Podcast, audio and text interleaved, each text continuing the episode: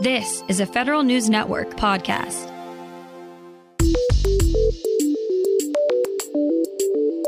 Coming up on today's Federal Newscast, the National Defense Authorization Act looks like it's headed for a smooth landing on the president's desk for signature. Senate Republicans say they smell a rat in the case of the missing OPM use of official time webpage.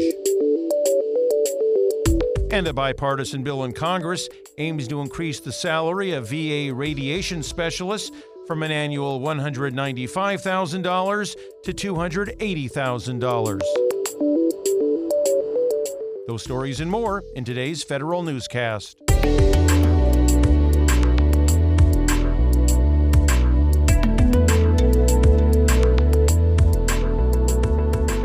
It's Friday, December 15th, 2023. Welcome to today's episode of the Federal Newscast. I'm Peter Musurlian. The House passed the National Defense Authorization Act for 2024, and it now heads to the White House. The legislation would authorize the largest pay increase for service members and civilian employees in over two decades. It would also authorize $356 million over the Biden administration's budget request for building new barracks. As for modernization related provisions, the bill would require the Defense Department to clearly establish roles and responsibilities needed to further develop the Combined Joint All Domain Command and Control Architecture, also known as JADC 2. It would also give the Office of Strategic Capital the ability to make investments in technologies that are not always supported through direct investments, such as supply chain technologies. President Joe Biden is expected to sign the bill by the end of the year. A union of rural letter carriers is demanding the Postal Service do more to prevent payroll problems. Federal News Network's Jory Heckman reports. The National Rural Letter Carriers Association has filed a national level grievance over two cases where USPS didn't get thousands of employees their paychecks on time. It proposes harsh penalties to compensate carriers if it happens again. Union President Don Maston says the penalties will incentivize USPS to modernize its legacy payroll system. To continue to fail at this most basic of employer responsibilities, especially at this time of year when so many carriers not only work long hours through the holidays, but also prepare for the holidays, is unacceptable. Jory Heckman, Federal News Network. Participants should be on the lookout for upcoming changes affecting the Thrift Savings Plan. Federal News Network's Drew Friedman has more. Starting in January, only traditional contributions in the TSP will count towards satisfying required minimum distributions, or RMDs. That's just one of the many changes from the Secure 2.0 Act, a law passed in 2022, aiming to make it easier to save for retirement. And another change from the new law is already in place. It increased the age that TSP participants have to start taking those required minimum distributions to 73. Higher earning TSP participants will also see a few changes coming, but not until 2026. Drew Friedman, Federal News Network. A new policy is out for the Air Force to manage and use generative artificial intelligence. Federal News Network's Jason Miller has the details. Air Force CIO Venice Goodwine is setting guardrails for the service to test and experiment with generative artificial intelligence.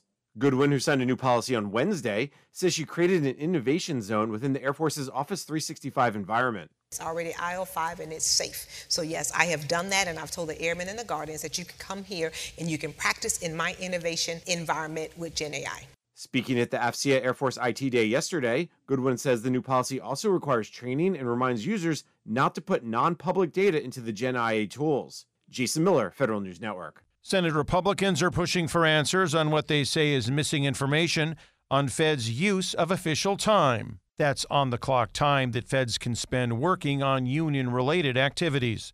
The senators question why an Office of Personnel Management webpage documenting the use of official time appears to have been taken down.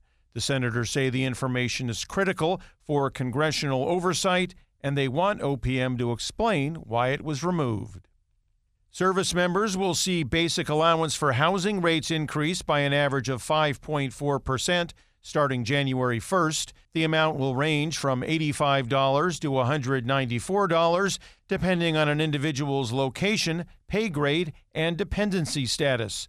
As long as service members maintain their eligibility, individual rate protection will prevent basic allowance for housing from going down in the event of housing costs dropping. The Defense Department allocates around $27.9 billion in basic allowance for housing disbursements to over 1 million service members every year. The Department of Veterans Affairs will be able to offer higher salaries to radiation specialists who treat veterans with cancer if a bipartisan bill makes it through Congress. Two top lawmakers on the House VA committee are reintroducing a bill that would set a higher pay cap for therapeutic medical physicists working at the VA.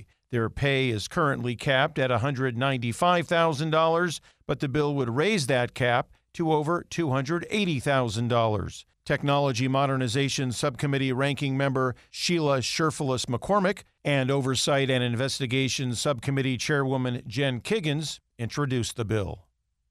Are you a Fed traveling for work anytime soon? Plan to up your sustainability game by taking public transportation instead of cars, by taking trains instead of planes, and by renting electric vehicles instead of gas powered cars. Well, a new Office of Management and Budget memo instructs federal employees to prioritize sustainable travel for official business. In 2022, GSA says federal employees took more than 2.8 million flights, rented more than 2.3 million vehicles, and went on 33,000 rail trips. OMB says these operational changes will accelerate the clean transportation transformation, increase good paying union jobs, and create healthier communities.